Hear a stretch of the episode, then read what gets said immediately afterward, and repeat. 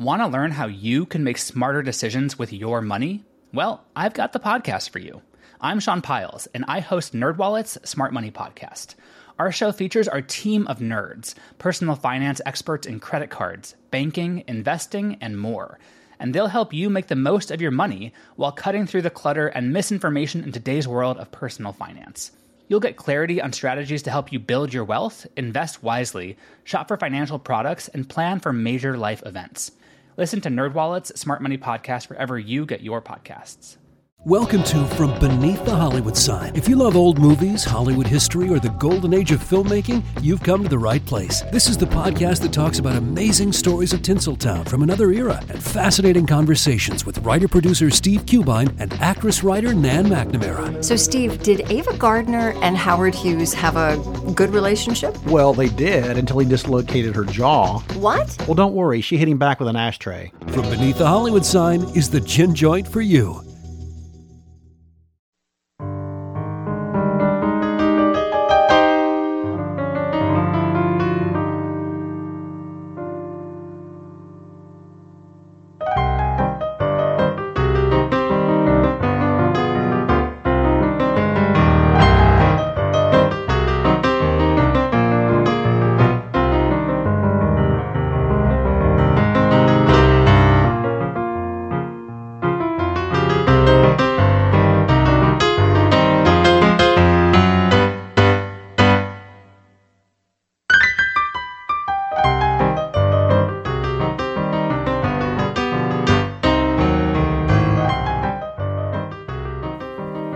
Welcome to the Most Notorious Podcast. I'm Eric Rivenes.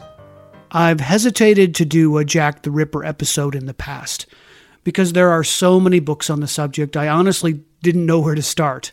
Many of them push a specific suspect, adding more mystery to the legend of the infamous serial killer. I didn't want to start with one of those books, as interesting as they might be.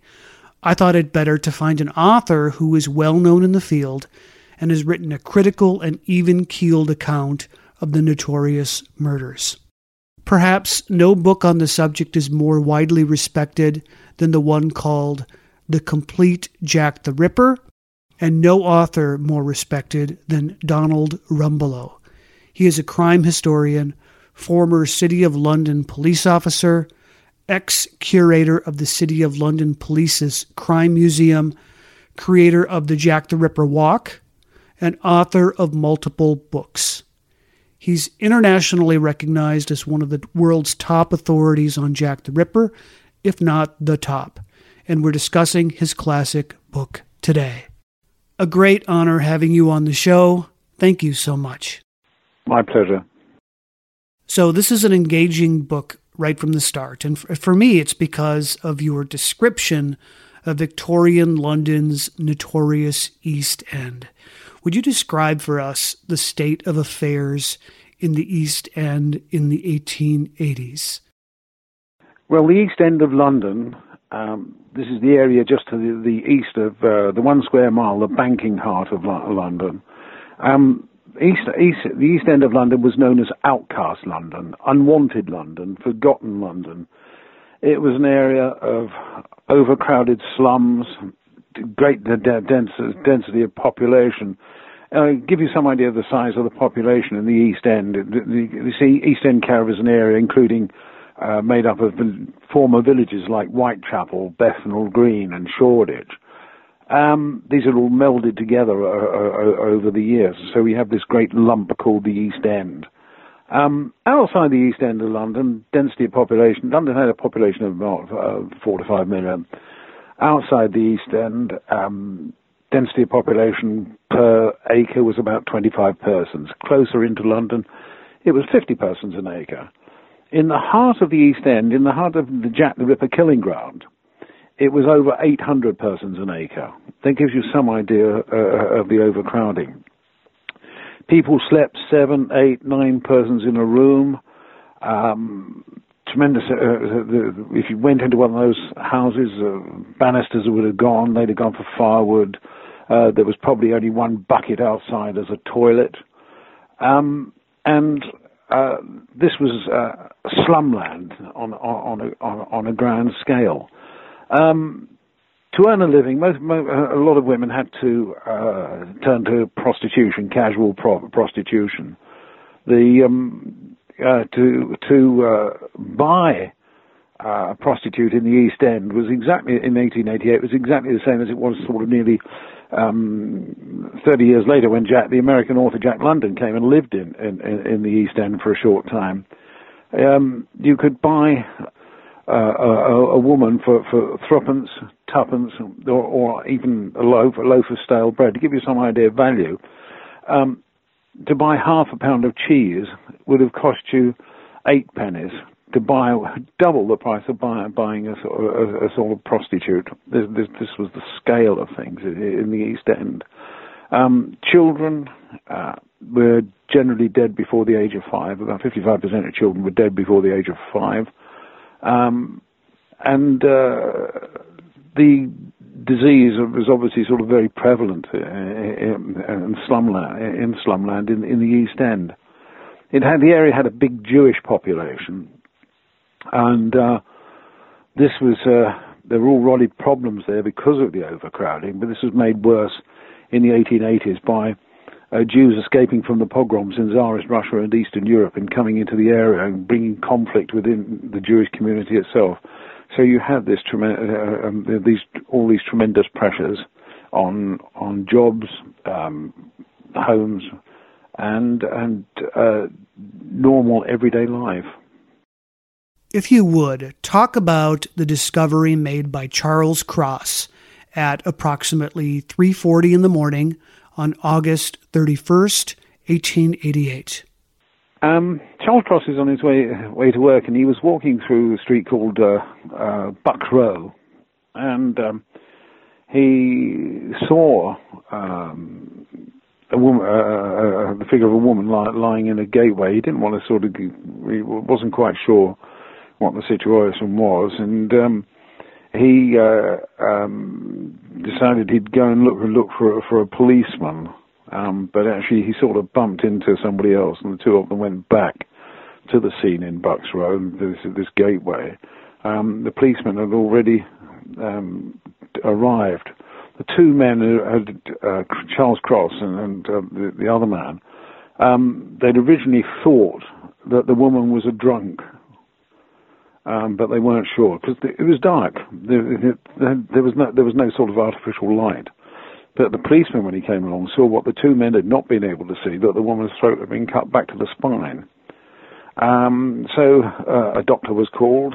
Um, the body was he certified death. The body was uh, placed on a stretcher and taken away to the um, workhouse dead shed. There was no mortuary for Whitechapel a bucket of water was thrown over the bloodstains on the pavement, and uh, that was the extent of the initial police investigation. It was only later, um, some little time later, as the body was being undressed in the dead shed, that it was discovered that not only had the throat been cut, that the, the, the body had been mutilated. Um, no organs removed, but nonetheless, cuts running from the vagina up to the breastbone.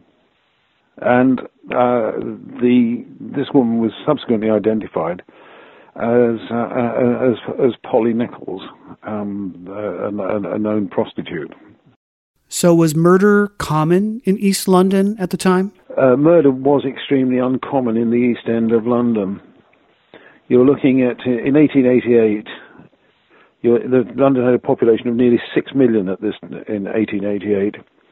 So, the number of murders in 1888 was 28 for a, population of nearly 6 million.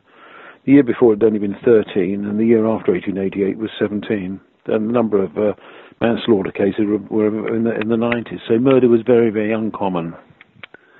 So the Jack the Ripper murders actually put, pushed the figure off the scale. Right. So approximately a week later, on September 8th, another body was found, right? And this was Annie Chapman. Yes, Annie, Cha- uh, Annie, Annie Chapman, for, and uh, she's she's found uh, in Hanbury Street uh, near Spitalfields Market, which is a great big fruit and vegetable market, which is why the the prostitutes tried to get sort of lodgings uh, near the market so they could um, uh, get customers from among the, from among the traders. Many of them just coming in from the outskirts into London, bringing bringing their goods. Um, she actually um, she'd been li- living in a, a, lodging house close to the market, but uh, she hadn't at this point she hadn't got any money. Uh, the reason being that only a week before the murders, she'd got into a fight with another prostitute. The fight had been over a bar of soap. And in that fight, Annie Chapman had been given a very bad kicking by the other woman, and one week later her chest was still badly bruised, which is why she didn't want a customer, but she had to have one. She was thrown out of the lodging house because she hadn't got money for a bed. Um, and uh, she so she went to the uh, market looking for a, a, customer and picked up Jack the Ripper. The she was seen talking outside number 29 Hanbury Street talking to a man wearing a sort of long coat and a deerstalk hat. Deerstalk hat, very similar to Sherlock Holmes. Um, and um, the man was heard to ask, Will you? And Annie Chapman replied, Yes. But nobody saw them go through the hallway of the house, the actual hallway, into the yard at the back, which was regularly used uh, by, by, by, prostitutes uh, to service their clients. Um, she was found about half an hour later uh, with um, with a throat cut. Um, she'd been ripped open from the vagina to the breastbone, the insides lifted out and dropped over her right shoulder. Her womb, vagina, and two thirds of her bladder cut out with one sweep of a 12 inch bladed knife. And nobody had seen or heard a thing. So this was, this was the second of the murders, and this is what really gives the case its impetus because suddenly the press now are deeply interested and they're, they're chasing they're chasing the story. We've got two murders within one week. And again, there is an actual physical description of a suspect in this second murder. So there is something to go on, right? There is a, a, a description, in fact, notice put out for a man, man, called Leather Apron, because in the backyard of 29 Hanbury Street there is a, uh, a leather apron which has been washed and is lying under a, a cold water tap. And a local man was known as uh, nicknamed Leather Apron. And uh, his name was actually John Pizer, and he was quickly caught um, but he had a cast iron alibi for where he was at the time of the murders. Talk about police divisions, if you don't mind, and correct me if I have this wrong. But you have the City of London Police Force, and then you've got the rest of the police headquartered at Scotland Yard. London had in 1888, and still has today, two police forces. Uh, the City of London Police Force for the one square mile. That's the banking centre um, the banking heart of uh, London, which uh, uh, is, is centred around what is now uh, uh, St Paul's Cathedral. It is an area of just one square mile. That's the City of London Police Force. Um, the rest, it covers one square mile. The rest of London, um, nearly 700 square miles, is covered by the Metropolitan Police Force, which has its headquarters at Scotland Yard. And uh, those are the two police forces um, then uh, and now. Now, the, there was competition between the, the between the, the, two police forces um, as to who should actually sort of, you know, who, who was going to catch this murder. All the murders except one took place in uh, the, on Metropolitan Police Ground. Only one, the murder of Catherine Eddowes, victim number four, was was murdered inside the city, city of London. Now, both police forces at this time are patro- uh, controlled by ex-army men. In the city, you have uh, Sir Henry Smith, and in the, uh, uh, or you have, as he then was actually, Mr. Henry Smith. For the Metropolitan Police, the commissioner is Sir Charles Warren, an ex an ex-army man, um, much maligned man over the years. He's uh, he, he's an engineer, army engineer. He did archaeological excavations in Jerusalem. A lot of his work still stands and is referred to even to even today. He was also, um, uh, as I say, policeman in charge of uh, the Metropolitan Police. And the problem between the two police forces is a major problem. Is at that time, police for, uh, policemen were tied to their force boundaries what this means in effect that uh, on one side of the street you can have a City of London policeman, on the other side you can have a Metropolitan policeman. Both are standing there in their uniform, they have all their police powers, Uh, they are backed by their commissioner and the Home Secretary, who is responsible for police. All they had to do was swap places, a matter of yards, and they immediately became ordinary members of the public in fancy dress costume. They had no police powers. The only powers they had were the ordinary citizens' powers of arrest. Any under action they undertook, uh, they were person. They had no official backing. Um, any action they undertook, were, they were personally and financially liable for. This situation didn't change until 1964. So when you have a situation uh, like after the murder of uh, victim number four, Catherine Eddowes, and the city are on uh, Metropolitan Police uh, territory, they have crossed the boundary and they have no police powers at all um, and uh, are in fact behaving uh, sort of uh, technically illegal illegally. Interesting. So let's go to those murders, the third and the fourth. Three weeks after Annie Chapman was discovered dead, two more women were killed in the early hours of September 30th. And all of these bodies have been found relatively close to each other. No, no, they're, they're, well, no, they're found within about 40 minutes of each other. I mean, there's there's a good sort of um, uh, uh, best part of a mile se- separating the two bodies, but one is on Metropolitan Police territory and the other is in, inside the city. Um, the first one is, is, Elizabeth Stride, nicknamed Long Liz.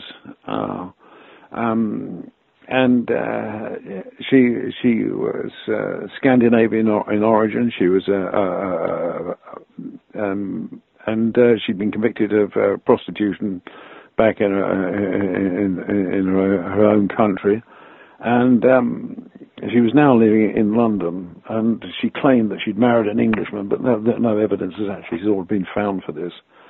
And um, she was uh, murdered uh, uh, uh, around about one o'clock uh, in the early hours of the morning of 30th of September. Now, the big problem about Stride is there's a lot of con- contention about Stride's death. Was she a victim of a domestic, or was she an actual Jack the Ripper victim? Now, my own feeling is I'm going, I was digging over all the evidence again fairly recently. My own uh, theory is that she was not a Jack the Ripper victim, that she was the victim of a domestic. Um, but this, this, this statement is controversial. It was controversial even at the time when um, um, it was uh, when the policemen argued among themselves whether she was a Jack the Ripper victim or, or, or, or not. The big problem here is that we don't have all the papers and evidence that um, was available to the investigators at the time. Uh, because simply because so much of it was discarded or thrown away, not for any particular significant uh, uh, reason. This happened to a lot of police papers um, over over the decades. There seemed once they rolled papers, they they can be got rid of. I knew the first curator of the museum at uh, Scotland Yard, rather, 1959, and he was appointed in 1959. And he told me that uh, when they wanted space in the archives, they'd just send somebody down to the, the archives and say, uh, out the oldest papers and, um, you know, to, just to make space for the new cases. So what happened, of course, was a lot of people, they picked on some various cases, notably Jack the Ripper, and they took souvenirs. And this is why um, in recent years, you know, sort of papers from the uh, Jack the Ripper files uh, have, uh, have, either disappeared and been stolen, or, or else um, they've resurfaced again after after a long period of time. In 1988, we had photographs of two of the victims. In fact. Uh, um, of, uh, of, Nichols and Stride um, surfacing, along with the post-mortem report on Mary Kelly, the last victim. So the papers are out there, but people have hung on to them as you know sort of souvenirs, or they've or, or, or they've actually in more recent years they've actually stolen stuff from the, the archives. So um, they're, they're, so um, back to Stride, where you know the, the argument is uh, still is um, was she was she a domestic uh, murder or, or was she a Jack the Ripper victim? And as I said, my own feeling now is that she was probably the victim of a domestic. That would have been Michael Kidney, correct? That would have been Michael Kidney. Yeah, yeah, yeah. But um, but uh, but the, but the investigators themselves decided it was a Jack the Ripper killing, and Kidney was just um, sort of more or less, more or less ignored and, and swept aside in the investigation. You, you write in your book that there's there's a witness that actually sees them arguing and kind of crosses to the other side of the street because he's convinced it's just a domestic dispute. Yes, he he he he. Uh, that, that's uh, Israel uh, Zangwill. I mean, he and he's frightened. He gets shouted at, and uh, he, he he he thinks it's a domestic and runs off. So you know that's so. Um, but the investigators at the time, well, for whatever reason, uh, decided it was a Jack the Ripper killing. Let's move to Catherine Eddowes, if you don't mind. Yeah, so then 40 minutes later, after the discovery of Stride's body in the city, in Mitre Square, uh, is, is, is discovered uh, the body of Catherine Eddowes. Um, now, the irony about her death is that, that she'd actually been in, in police custody up to a short time before her death. Um, she early she, she she'd come back to London. She'd been hop picking uh, down in Kent, and she came back and she told she spent one night in a sort of a, a, a refuge, and she told the supervisor at the refuge that she came she'd come back to claim the reward on Jack the Ripper because she actually knew who he was. But uh, she she then went the next day. She then went drinking, and she was seen outside outside a church uh, uh, um, on the edge of the city, St Botolph's and she was uh, drunk and she was running up and down the road, um, waving her arms about, I- imitating a fire engine. And then she sort of just collapsed from exhaustion and was picked up and taken away to Bishopsgate Police Station in the city, uh, where she was allowed to sleep it off. And around about one o'clock, she'd sobered up sufficiently to be released, so she she went out. As she left the the station, she said to the jailer, "Night, old cock, my husband will give me hell." And she walked out, and about ten minutes later, either picked up or was picked up by Jack the Ripper and taken into uh, Square and, kill, uh, uh and killed. Uh, the thing of now, the irony about, about that particular killing is that the square was patrolled every 15 minutes by a City of London policeman. And there was a warehouse in the square, and the door was partly open, and an ex-policeman was the, uh, the janitor working there. So the killer takes her into Mitre Square, or she takes the killer into the Mitre Square, and um, she's killed uh, within uh, a time of about 45 minutes. Because what happens is that the patrolling policeman, he comes through on the half hour, and uh, nobody's in the square. He comes back 15 minutes later, and there's the mutilated body of Evans, uh, sorry, of, Ed- of Eddowes.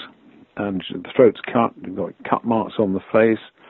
Um, the nose is, the, the, the tip of the nose falls off, falls off when the body's picked up.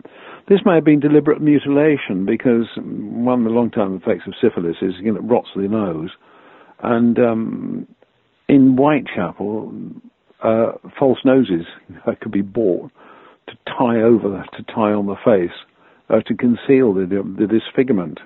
So that that may have been cutting off the tip of the nose, may have been uh, the Ripper's way of saying this this woman is a prostitute. Um, the throat had been cut back to spine. She'd been ripped open from the vagina to the breastbone. Insides lifted out again, as with Chapman, and dropped over the right hand shoulder.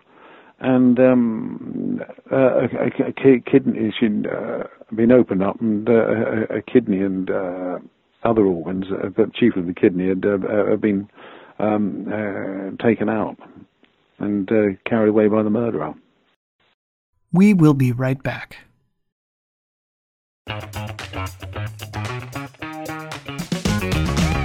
Hey there, I'm Dylan Lewis, one of the hosts of Motley Fool Money. Each weekday on Motley Fool Money, we talk through the business news you need to know and the stories moving stocks on Wall Street.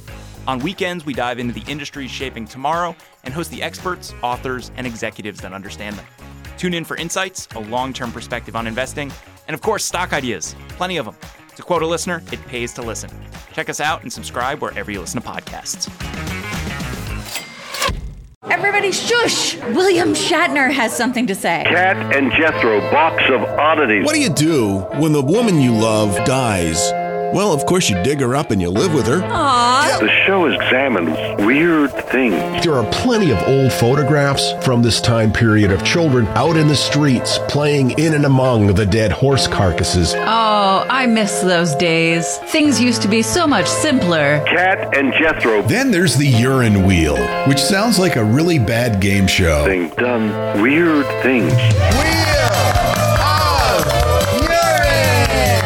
Cat and Jethro box of oddities. That is really mysterious. Join Cat and Jethro Gilligan Toth for the strange, the bizarre, the unexpected as they lift the lid and cautiously peer inside the box of oddities. The Webby Award winning Box of Oddities podcast from Airwave Media.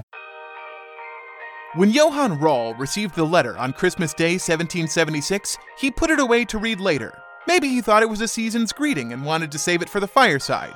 But what it actually was, was a warning, delivered to the Hessian colonel, letting him know that General George Washington was crossing the Delaware and would soon attack his forces. The next day, when Rall lost the Battle of Trenton and died from two colonial Boxing Day musket balls, the letter was found, unopened in his vest pocket. As someone with 15,000 unread emails in his inbox, I feel like there's a lesson there. Oh well, this is The Constant, a history of getting things wrong. I'm Mark Chrisler. Every episode, we look at the bad ideas, mistakes, and accidents that misshaped our world. Find us at constantpodcast.com or wherever you get your podcasts.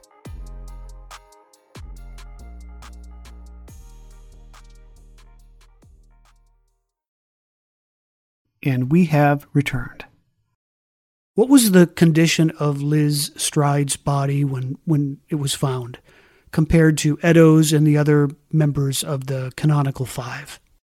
The the similarities uh, uh, of Eddowes injuries are, are, similar to those of Chapman. Those two, you can definitely say, are, by the same killing, uh, by the same, uh, been made by the same killer. Stride, uh, there's, there's, you don't have any mutilation like that. And um, with uh, Polly Nichols, you have it may have been a first attempt. You have the cuts on, on, on, you have the cuts on the body, but there is no attempt to remove any organs. So you're looking at, as I say, um, Chapman and Eddowes um, definitely having uh, been killed by the same person. But then when you get to number five, Mary Kelly, uh, the mutilations are, are quite horrific and on a scale all of their own. At the point after the third and fourth bodies are found, the, the public is in panic mode, isn't it? Well, the the public, the, the press have got a, have got a story, and they're and they're they're, ch- they're chasing it, and um, they're interested in, in, considerably in sort of pushing up sales. And what, of course, is soon realised is that the killing ground is, is, is, very small. Now, when the first murder takes place, and then uh, Chapman's murder. Um, London goes into a panic. It's thought that the killer's going to be striking almost anywhere in this very large city. But within a short while, it's realized that the killing ground is actually very small. It's only a walk of about 15 minutes across. I mean, two of the victims, um, numbers two and five, there's only five minutes walk separating the two murder scenes. I say this is right in the uh, this is right in the heart of the killing ground. Um, and so panic subsides uh, in London overall, and it's now the murder is now a sort of a um, it's it's a it's a good newspaper read. Um, but in Whitechapel itself, there is fear, and there's a great, tremendous amount of fear among the women, and obviously, and um, they petitioned Queen Victoria for help. Uh, 40, uh, petition is signed by about 40,000 women, and um, Vic- Victoria is very interested in the case. She doesn't reckon much of the detectives. She makes suggestions should the cattle boats be searched. So she's following the case, So we say, with great interest. And the police are actually carrying out a very, very difficult. Warren, the commissioner, is carrying. Comes in for a lot of stick, but he's carrying, carrying out a very, very difficult in, investigation. Um, and uh, he, contrary to myth, he has the complete support of the East Enders as a whole, who um, open their houses to him and give him all the help that he, that, that, that he, that he, he, he wants. sorry, that noise is a helicopter just going over. I was going to say that sounds like a helicopter. that is a helicopter just going over. Um, it's unusual to get this. I think. right. I think it's more, more or less disappearing. Yeah. So a lot, yeah. So uh, there was a tremendous amount of cooperation from the East End, uh, East End, but the newspapers want to sell this, uh, uh, got a story to sell, and it's only now with the fourth killing that you get the first time you, you, is the first time that you get the mention of the name Jack the Ripper. Before that, the killer is uh, unnamed. He's always the East End murderer or the Whitechapel murderer. So, who coins the name Jack the Ripper? Well, a letter was received at the Central News Agency, uh, which uh, feeds stories to the to the uh, newspapers as a whole. And a letter is received there, um, beginning uh, uh, "Dear Boss," and signed Jack the Ripper. now, almost certainly, this letter was a hoax, and uh, various people at the time said that they knew the name of the journalist uh, uh, who'd actually written the story, but but the name of Stuck. So ever since that that letter, um, the murders has always been Jack the Ripper murders, and the murderer Jack, uh, is Jack the Ripper. But it was almost certainly a newspaper. Uh, the name is almost certainly a newspaper invention. So let's go to Mary Kelly, the fifth member of the Canonical Five. And can you maybe explain what the Canonical Five refers to? And then talk a little about Mary Kelly. The canonical five are, uh, are um, Polly Nichols, Annie Chapman, Elizabeth Stride, Catherine Eddowes, and Mary Kelly. They are generally accepted to be the Jack the Ripper, although say there is uh, argument about uh, Stride. Um, but in the files um, at Scotland Yard, they, have they, included other vic- uh, other persons who who were killed in in the East End uh, during during a, a certain period, and they've got about twelve names, but they're not all Jack the Ripper victims. They've all just been bunched together. They've all just been bunched together. The, uh, so those those are the those are the five uh, those are the canonical five, and but others are added and continue to be added year after year after year. I think the the official number of suspects is now, not the official in inverted commas, is now well over 200. Um, you go from uh, Lord Randolph Churchill, Winston Churchill's father, to Lewis Carroll, the author of Alice in Wonderland. Um, and you bring in all sorts of people on, the way for the most obscure and odd reasons. Uh, on one occasion, I had a phone call uh, from an elderly lady. She said, uh, uh, Mr. Rumbelow? So I said, yes. She said, are you Mr. Rumbelow who writes about Jack the Ripper? Yes. So she said, um, uh, well, I know who Jack the Ripper uh, was. So um, I said, fine. So there was a pause, and I said, well, do you want, do you want to tell me or discuss it or what? She said, well, I'll tell you. She said, um, Jack the Ripper was Lord Randolph Churchill, Winston's, Winston Churchill's father. So uh, I said, okay, fine what's your evidence for this? So she said, well, he died of syphilis and lived in London. I said, well, that could have been said about an awful lot of people. Yeah. she was furious. That was her evidence. She just slammed the phone down on me. But, you know, people come up with all sorts of reasons and strange and, uh, you know, they they, they, they, and uh, say the number gets odd and odder and odder. Somebody's only got to live in the East End of London, and immediately they're branded as Jack the Ripper. I mean, it, it, the situation's got well out of hand. It's absolutely crazy. So, a little turn here. I like the narrative to stay chronological normally. So, I want to get back to Mary Kelly in a moment. But while I've got this question on my mind, I want to ask it. There have been so many serial killers over history. How, in your opinion, did Jack the Ripper rise above the rest? Why is he so iconic? Well, first of all, the reason why he's such an obsessive figure is the name, the brand name. Has absolutely sort of whoever coined the name was sort of a you know sort of a genius. But Jack the Ripper, it's the, the name sticks. Secondly, when until about 30 years before the Jack the Ripper murders, newspapers you know, were taxed and um, there wasn't a great newspaper circulation, but then with the increase in printing methods, transport methods, rail and, and such like, um, information could be, could be got faster and quicker through the country, and the tax was removed as well. So suddenly, you have a very wide reading uh, public, and, and um, uh, the, the, the, the, public uh, could, could they no the, the newspapers no longer just one sort of page broadsheets.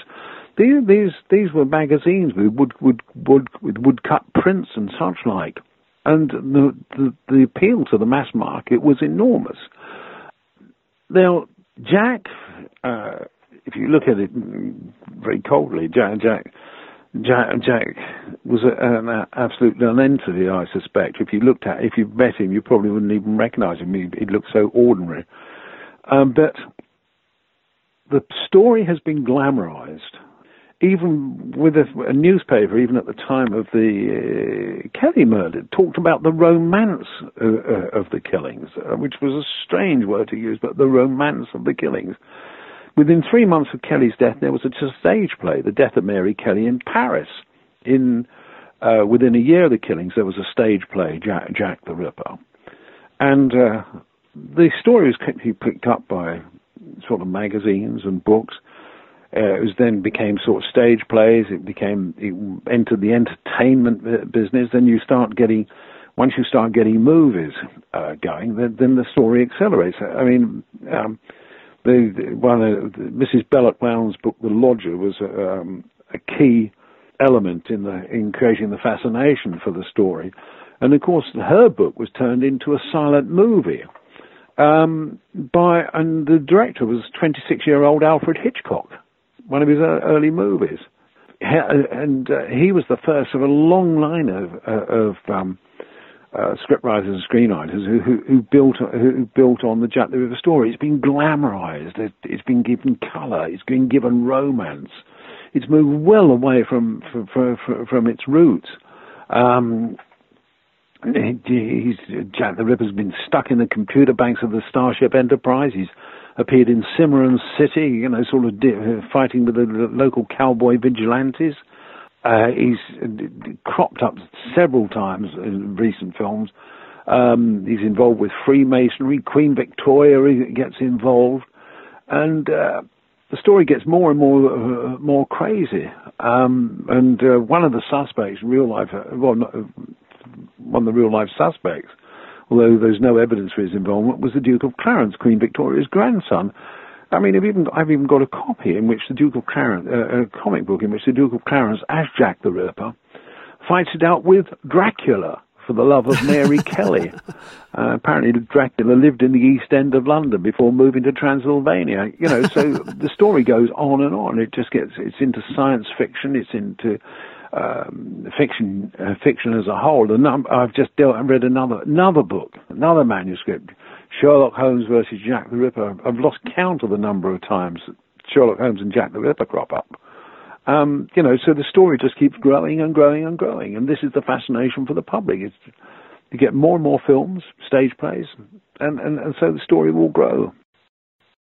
So let's move to Mary Kelly. She's the most well known Jack the Ripper victim, wouldn't you say?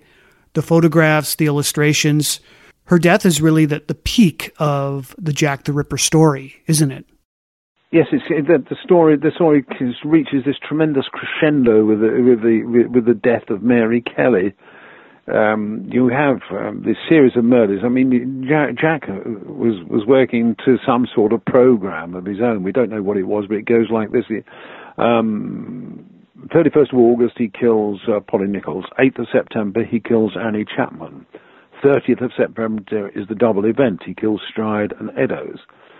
8th of October, nothing happens. 30th of October, nothing happens. Then on the 8th, 9th of November, this is when you get the killing of Mary Kelly, the fifth and cano- fifth canonical victim.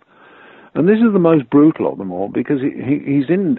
He, he, the murder is carried out inside a house. It's no, it's not out on the street, and he has more time to um, linger over his victim who is butchered quite savagely. There's no other word to describe. Horribly mutilated and disfigured. And um, there are photographs of the murder scene as found. And uh, um, uh, say, the, the, the, the, the room is just, just, just like a slaughterhouse. And uh, but with the death of Mary Kelly, the murders come to an end, and ever since that time, there's been the great guessing game. Why? What happened? Did he die? Commit suicide? What happened? And this is where all all the guesswork starts coming in. Can you talk about what we know about the last hours or minutes of Mary Kelly's life? How her body was discovered and the state that it was in? Yeah. Yes, she she um uh, the, the night uh, um, the night she was murdered, uh, she it was raining, and she'd already picked up one customer, um, took him back to her room, got rid of him very quickly, and then went on the street again. And round about sort of three thirty in the morning, she picked up Jack the Ripper and took him back to her room, number thirteen, Miller's Court. It was just a partitioned room, or a partitioned off room in a house. And around about four o'clock, somebody heard the cry of murder, very faintly. But cries in, of murder in the area were quite commonplace, so everyone ignored the cry and went back to sleep. And in the morning, um, Kelly's landlord sent his man round to the room to ask Kelly for the rent. She was behind with the payment. So the man went round to the room, uh, knocked on the door. There was no answer. So he went round to the side uh, of the room where there was a, a, a, a broken window. Um, Kelly had thrown something at her boyfriend a little while before, and boyfriend had left, and um, she'd packed the the window, uh, hole in the window with with, with, with sort of rags. Um, the man pushed out the bags, um, lifted up the curtain inside, and saw the body of, of Mary Kelly. She was lying on the bed, face facing the window, um, and uh, her face had been uh, been, been cut, cut down to the skull. She could only be identified by her hair and ears. Um, flesh had been cut from different parts of her body. This was stacked up on the table at the side of the bed. Um, her right th- thigh bone had been um, split open with an axe. The torso had been skinned down to the rib cage. One breast, her womb, and her kidneys were found under her neck. The other breast and her liver were found under one of her feet. Her heart was missing intestines had been draped on sort of hooks. You can't see these in the photograph. They've been hooked, you know, draped on hooks around the room. And this was how the body of Mary Kelly was found. Um, the day was also Lord Mayor's show day, which was where, which is when you had this great procession through the city of London. Uh, the Lord Mayor in his gold coach um, and uh, being uh, taking his ride to the law courts to be sworn into office. And it was as the great procession turned round by uh, turned into a street in front of St Paul's Cathedral. The newsboys came running through the crowd shouting, "Murder! Another horrible murder! Jack the Ripper's done it again!" And as one official said, the day was quite ruined. Jack the Ripper had indeed stolen um, the, uh, the, the, limelight. But that's when, but with the death of Kelly, that's when we come to the end of the canonical five. Um, the investigation a lot of people seem to think that um, because the victims were prostitute, uh, that um, the police didn't take the usual care that they, norm- uh, they normally did with the murder investigation. This is absolute nonsense. You can see uh, from the papers that survived the enormous attention that was given to um, the investigation in a desperate attempt to to, to solve these murders. Um, but but the police, police against a tremendous handicap in the killing ground, lodging houses. Um, in the same street where Kelly's body was found, there were three lodging, major lodging houses, sleeping sleeping uh, sort of uh, 250 persons each night, all of whom would be turned out on, in, into the street in the morning. Um, so you can imagine the scale uh, of the investigation that would have been needed to have dealt with all, all, all these all, all, these casual witnesses. The police tried very very hard to, to, to get Jack the Ripper, but none of them could have, investigators could agree eventually on who uh, Jack was. Although, having said that, this is where um, Robert Anderson, who was head of CID Criminal Investigation Department, he subsequently uh, um, said that um, the Jack the Ripper was a man called Kosminski, but, but that again is disputed, as is almost everything in this in this case. Back after a few brief messages. The storm broke in Chattanooga one night in 1906 when a young woman was the victim of a violent crime. From that moment, the city knew no peace for four furious years. At the center of the storm was the notorious inmate Dave Edwards, who was awaiting trial on murder charges. After a high profile case threatened to go cold, the desperate county sheriff did the unthinkable by freeing Dave Edwards from jail and deputizing him to track down the fugitive. Grievous Deeds Four Years of Fury in Chattanooga, Tennessee, written by Kimberly Tilley, narrated by Samuel Burst, is the most amazing true crime story you've never heard. Listen to Grievous Deeds, the audiobook, available on Audible, iTunes, and Amazon. Hi, I'm Matt Albers, host of the Pirate History Podcast. The men and women of the golden age of piracy are some of the most infamous and often misunderstood characters in all of human history. You know their names Captain Morgan, Anne Bonny, Henry Avery, Mary Read, Captain Kidd, Blackbeard. But do you know their stories, their real stories? Every week over on the Pirate History Podcast, we explore the real lives of these pirates. We examine what made these pirates sail the high seas in search of plunder and adventure and revenge. The real stories are a lot more complex and a lot more interesting than the stories most of us have been told. If you'd like to hear the stories of the real men and women who went on the account and sailed under the black flag, join us on the Pirate History Podcast. Let Mysteries at Midnight be your destination for detective whodunits and captivating mystery stories. You'll hear classic stories like Sherlock Holmes, Agatha Christie's Poirot, and short tales from H.G. Wells, Charles Dickens, Edgar Allan Poe, and others. I'm Christopher, and I read these classic stories in the soothing style of a bedtime story, so you can listen to them in bed when you drift off to sleep. I also host the number one sleep podcast in the world called Sleep Cove, where millions drift off to meditations, hypnosis, and bedtime stories. We soon realized that listeners wanted to hear our mystery stories all in one place. So we created Mysteries at Midnight, where you can listen to all new tales every week. Search for Mysteries at Midnight on Apple Podcasts, Spotify, or your favorite podcast app, and follow and subscribe so you don't miss out on new episodes. So why don't you pick a story now? And can you guess the twist? And we have returned for the final time. I think you, you write in your book that Commissioner Henry Smith put a full third of his police force in plain clothes to, to try and solve this. Yeah, uh, Smith did that. He uh, Smith did that. He wa- he wanted the glory of getting Jack the Ripper. Actually, it was half the police force in his police force into plain clothes to try and get him. Warren, the Met commissioner, drafted extra policemen in, in, into into into Whitechapel in an effort to get uh, to capture him. And of course, there was eventually there was a reward put out for the capture of Jack, but but uh, he ne- he never was caught. You write that at the the peak of the murders, police were being inundated with letters, and it, must have been complete chaos for police wading through this vast number of, of leads.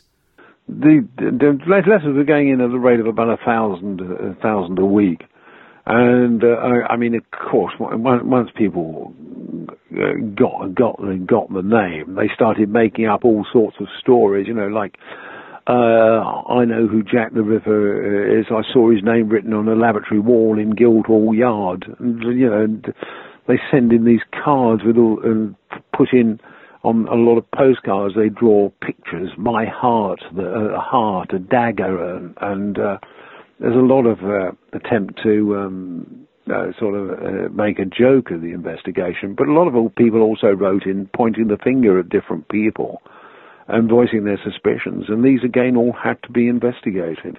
But some, but some of the suggestions, I mean, you, you have suggestions as to how Jack the Ripper should should have should be caught. My, my favourite among them all is that um, the policemen themselves should disguise themselves as prostitutes And these various letters, they always end up with the same reminder that the policemen should remember to sort of shave off their beards and moustaches before they they they they put on women's costume.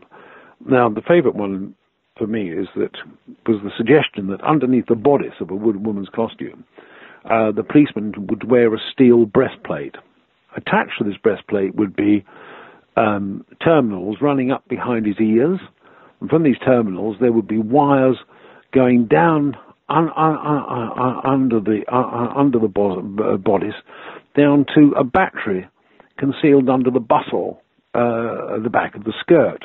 The idea being that when Jack the Ripper leapt out of the darkness and threw his arm around um, the, the, the policeman's neck, thinking he was a, a woman, the policeman would slap the bustle. This would cause a surge of electrical power up from the battery under the bustle up to the terminals behind the ear, policeman's ears, and throw off a tremendous shock, which would then force stun Jack the Ripper and cause him to fall to the ground. But then so too would the policeman. But the writer, the writer had thought about this. As they lay on the ground, the policeman would still have movement in one hand for his fingers to run along the uh, the street gutter, um, find a button which he would then press. This would ring at a nearby police station and cause mounted uh, mounted cavalrymen to ga- come galloping from the station to his his rescue and the capture of Jack the Ripper. it's not surprising across this and a lot of other letters, uh, you know, the words have been written. This person must be mad. That's great. But that's my favourite one. And of course, the other suggestion was that they used dogs. And in fact, Warren tried uh, dogs. He, he, he, an experiment with dogs, and um, he he allowed himself to be hunted in Hyde Park, one of London's big big big royal parks, by by by two dogs called Burgho and Barnaby.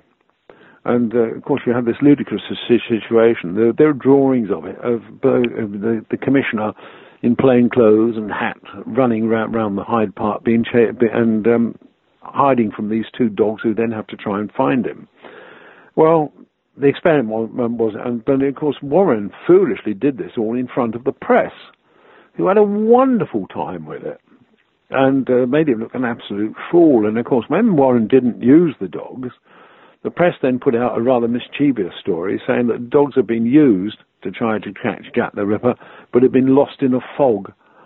Um, this again I added, if you like, to the amusement uh, found by many in, in, sort of the police investigation of the case, and, it, and drawings and prints were actually published of these dogs uh, uh, dragging policemen along the street uh, trying to find Jack the Ripper. Goodness. So, so I wanted to ask you about the infamous letters attributed to Jack the Ripper, the ones where he taunts the police. How many were there, and were any of them, do you think, legitimate? D- did they actually come from the killer? Well, the, if you look at the, the, the, Dear Boss letter, which was signed Jack the Ripper, almost certainly from a journalist, um, but the only one you can really consider as genuine is the one which came, which came um, um, with a piece of kidney enclosed. Now, the letter was addressed from hell and it was addressed to Mr. Lusk, who was head uh, uh, of the Whitechapel Vigilance Committee. And the boss, and the letter was addressed from hell. It was sent to Lusk. His name had been put in the newspaper, and uh, he, um, the letter was addressed from hell and read, "Mr. Lusk, sir, I send you half the kidney I took from one woman, preserved it for you. T'other piece I fried and ate. It was very nice. I may send you the bloody knife that took it out if only you wait a while longer. Sign, catch me when you can, Mr. Lusk. Now, there, has been, there's always been, there's been argument about that that, that, that kidney because it, because it was taken. Uh, Major Smith had it in charge of the city investigation, uh, took it to a kidney spe- uh, to kidney specialist, and um, cutting the cutting the story, story short, Attached to the piece of kidney was um, two to three inches of renal artery, which apparently matched up to a fragment inside Eddowes' body. So if you accept the kidney as genuine, which you have to on that evidence, then the letter is genuine. So that is the only one you can actually say um, genuine letter that, that uh, came from Jack the Ripper. The rest, uh, all other letters, are speculation. I mean, there are lots of, as I said, there was about letters going in about a thousand, a thousand a year. Um, Patricia Cornwell and uh, Bruce Robinson more recently, they they they're saying these letters were, or other letters were posted all o- uh, over the country um, and, and sent in, but there's there's no evidence for them. There's no evidence at all. I'd like to, to shift to the suspects, if we could. There there are certainly a lot, as you've said, and, and I'd like to ask you about a few you specifically address in your book. Perhaps we could start with M.J. Druitt. Why was he considered a suspect early on? His name and some of the others doesn't occur until two, three years after the murders. Um, this was um, Sir Melville Macnaghten, who was um, Assistant uh, Chief Constable at uh, Scotland Yard, and he did a memoranda in, in response to a sort of a newspaper story, and uh, uh, uh naming somebody called Thomas Cutbush as uh, Jack the Ripper. And Macnaghten mentions three names Montague John Druitt, uh, Kosminski, and Michael Ostrog, a petty crook. Now, Montague John Druitt um, was a barrister, had a very respectable background, and um, he uh, uh, he committed suicide shortly after the death of Mary Kelly. He drowned himself in the River Thames. Now, according to Macnaghten, his own family believed to have been him to have been Jack the Ripper, but nobody, uh, but uh, nobody knows why Macnaghten said that, except he, I mean, he just refers to private information. But that, but he leaves it just at that. So there are photographs and, and that of uh, Druitt, who's a hot suspect for many, uh, simply because of the suicide after uh, after Kelly's death. Kosminski is a, is another one. He he was um, he he he he was insane, and uh, if he was Jack, Jack the Ripper, somehow you've got to explain why it was that in the three years after the death of Mary Kelly, um, he never made, he was never convicted of any other, or he made no other attack uh, efforts towards violence or or, or, or, or murder. And eventually, he, he's he's committed to an asylum, and he dies there some some years later. Um, but again, with, as with Druitt, there is no evidence to connect either of them with the Jack the Ripper murders.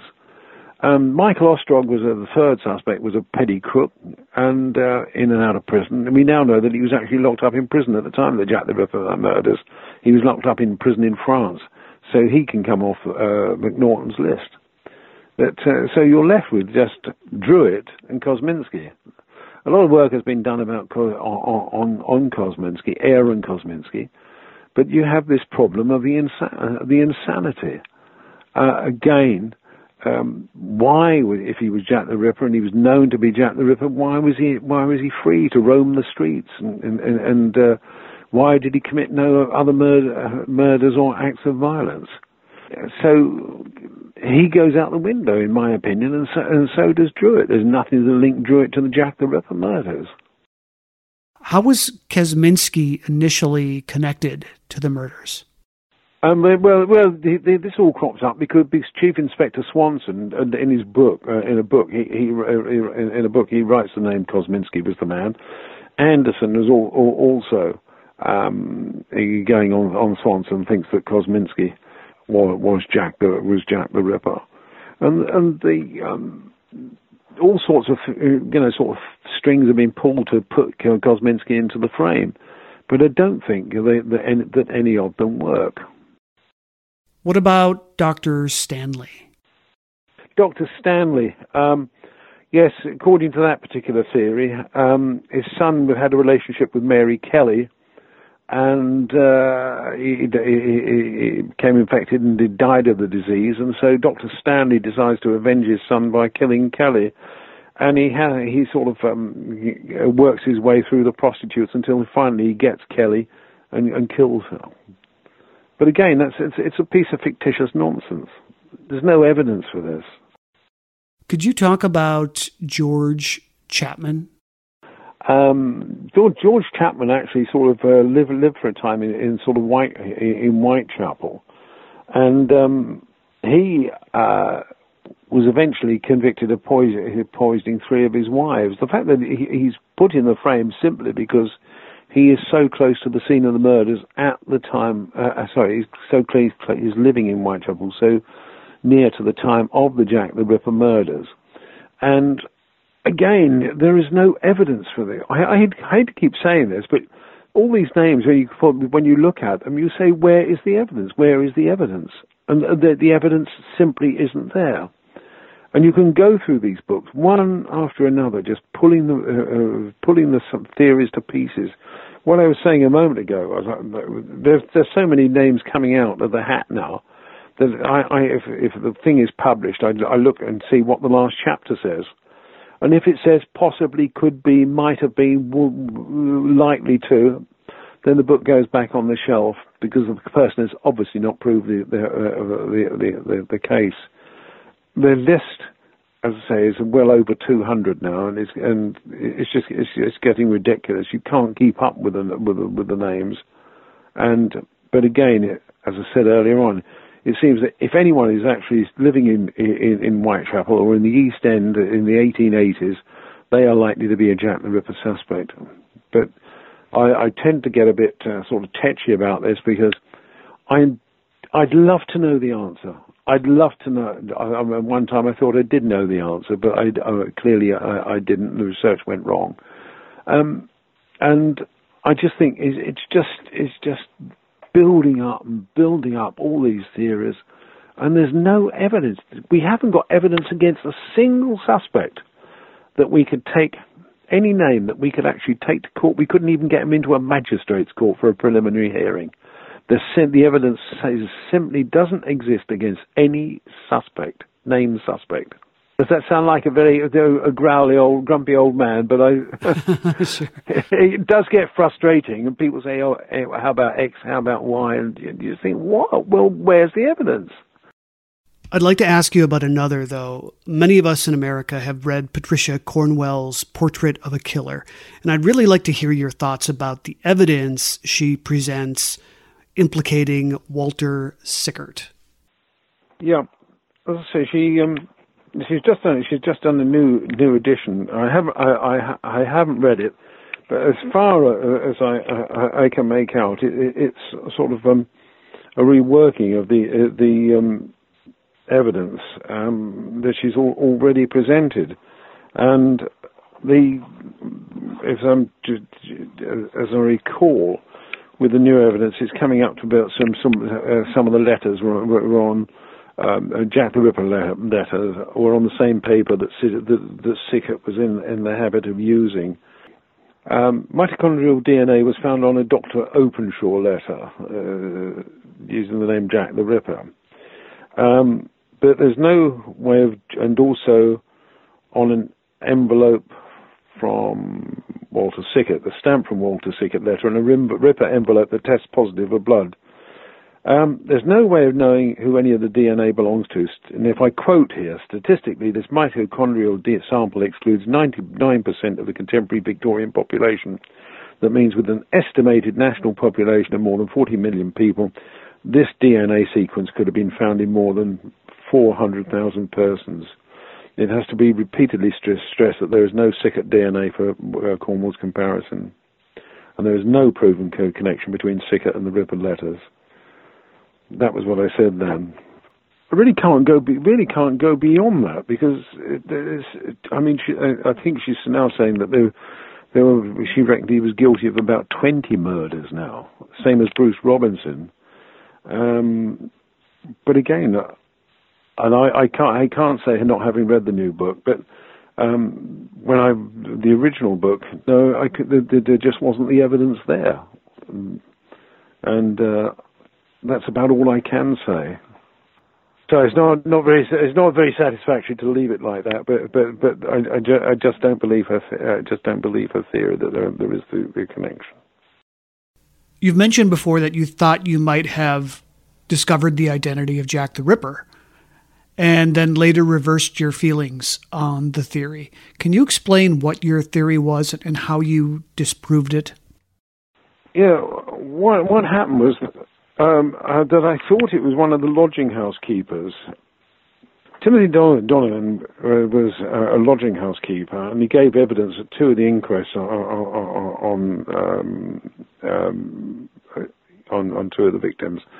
And um, for a long time, I, would always thought the common lodging house um, I, I, uh, in um, uh, Dorset Street, uh, where Annie Chapman was lodging, and also where uh, Kelly had lodgings, and I thought for, for some time that Donovan uh, was a perfect suspect because he actually, on the original uh, evidence I had, he actually died um, after the Kelly death.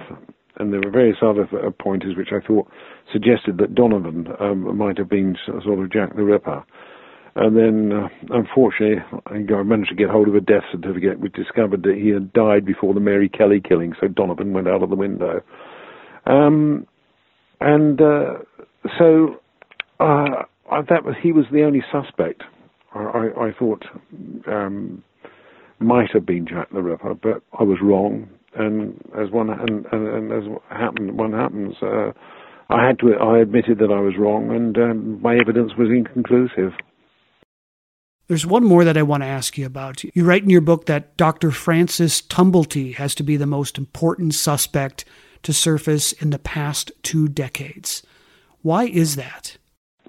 Well, he he was fascinating. Tumblety was was was fascinating, uh, Doctor uh, uh, um, Tumblety, because he was the he was the American the suspect, and uh, he was discovered by a friend of mine called Stewart Evans. Um, and he was actually arrested at the time of, of, of the of, of, the Jack the Ripper murders. Um, he actually um, he was given bail and jumped uh, uh, jumped bail, got back to America and said said that he'd been arrested for the Jack the Ripper murders. He'd been arrested just after the death of Mary Kelly, and uh, he said that um, he'd been arrested for the for the Jack the Ripper murders, whereas in fact he'd actually been actually been arrested for uh, acts of gross indecency with five named men, and that was why he jumped bail because of course this was only um, uh, three years after the uh, uh, uh, sorry, this was um, only only sort of two three years after the passing of the act, which will eventually um, send Oscar Wilde to prison for for two years with hard labour. So, it, getting back to the states, it was more important for him to have people believe that he was a Jack the he'd been a Jack, Jack the Ripper suspect, and not that he'd been arrested for acts of gross indecency with men. So he pushed that story out quite, well. But Tumblety was about 55 years old, wrong age. Jack the Ripper, um, we think, was around about 20 in the 28 to 34 age group, and uh, Tumblety had these enormous moustaches, and everything about him was completely wrong for Jack, Jack the Ripper. But he was one of the most interesting suspects to surface. Nobody was aware of him until Stewart dug up a letter and was able to track him down from that letter. That's why I said I thought it was one of the most important things to surface. We had here a piece of a real original research, um, not not not just another name pulled out of the air. You've been heavily involved in, in the creation of the Jack the Ripper tours. I haven't had the, the pleasure of taking one yet. Is there anything left of Jack the Ripper's London in 2017? There's very little. There's there's almost nothing left. Uh, the reason being that, uh, of course, uh, the, the, the area suffered very badly from bombing uh, in in the Second World War. Lot, lot when uh, there was a tremendous amount of destruction, and um, in the post-war period, there was there was an attempt to sort of um, uh, reorganize and uh, uh, to, to, to, reshape the East End, which meant bringing in disastrous tower blocks and such like, and demolishing what were uh, the old buildings. Many of now, which which could have been reclaimed and reused, as, as subsequently happened, but uh, in the mania for sort of um, new buildings in the in the 1950s and 60s, a lot of the old East End went so there is, in fact, very little left. A few, few, there are a few buildings, but basically you have to you have to sort of conjure the story, and you just have a few buildings on which, which to uh, sort of build your story. There are a lot of film versions of the Jack the Ripper story. most, I'm guessing, are, are far from the truth, as Hollywood movies are apt to be. Are there any screen versions of the story that, that you'd recommend? No, I mean, uh, they've been. Uh, I, I, I mean, I like uh, one of one of my favourites was 1960s film, Study in Terror. That's Sherlock Holmes and Jack the Ripper. I always thought that was a good one. But there again, you sort of in more, in more recent, um, probably my favourite, and then of course more, more recent years, you've got um, How I Learned to Stop Worrying and Love the, the Bomb, what, um, the one with Peter Sellers. Um, oh, oh um, Doctor Strangelove. Doctor Strangelove, yeah. I mean that that's a Jack that's the Jack the Ripper that's a Jack the Ripper story. But my favourite of them all, I think, is The Ruling Class by Peter, starring Peter O'Toole. Um, it was a black comedy. It started off as, as, a stage play written by Peter Barnes, and it's the um, the, the, the, 14th Earl uh, of a noble family.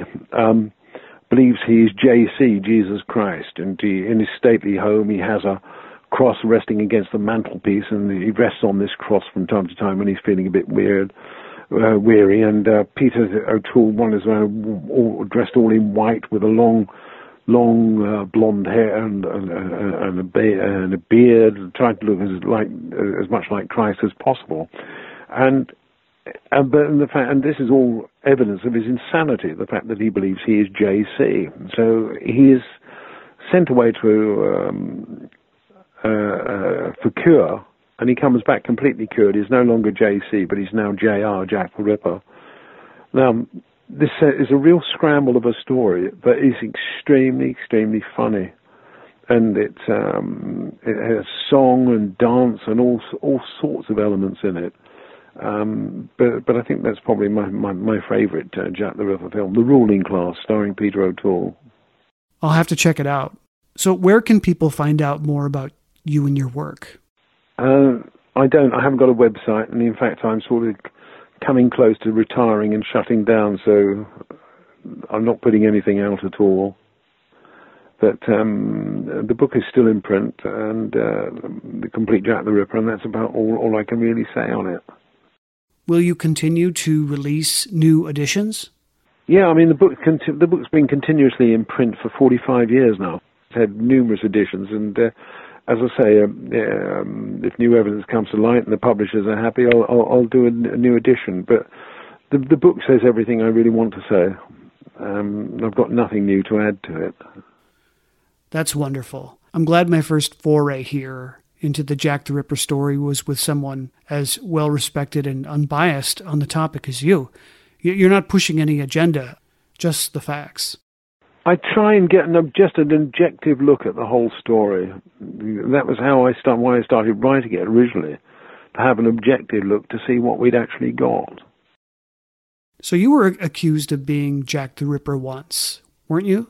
I uh, yes, I was. Um, I, I, even had a, I had a letter come to my house just addressed to Jack the Ripper, and uh, um, that it, Jack, it was just addressed Jack the Ripper London and came, and came to came to the house. On another occasion, I was at a theatre where a show was being done on Jack the Ripper, and I was hauled out from the audience as the suspect, and I was I was hanged in inverted commas on the stage oh, as Jack the Ripper.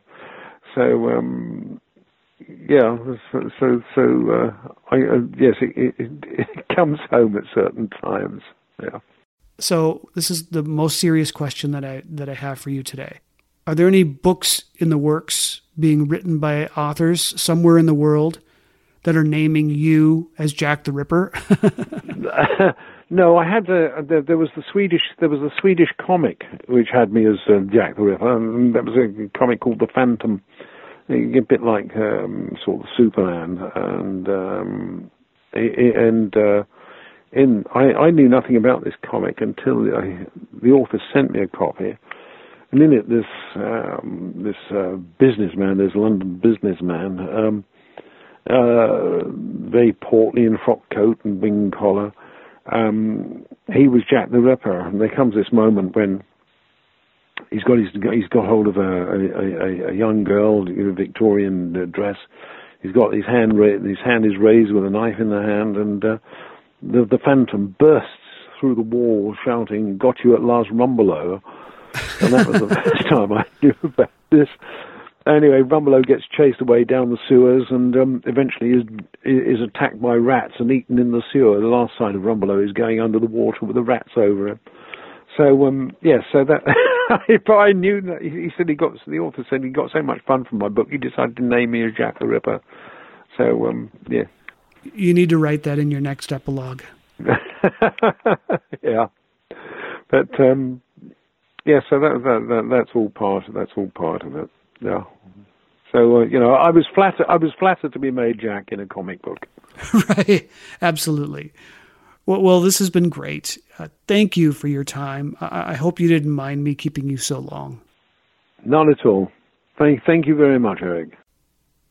My guest today, again, was Donald Rumbelow, author of the book entitled The Complete Jack the Ripper. This has been another episode of the Most Notorious Podcast, broadcasting to every dark and cobwebbed corner of the world. I'm Erik Rivenes, and have a safe tomorrow.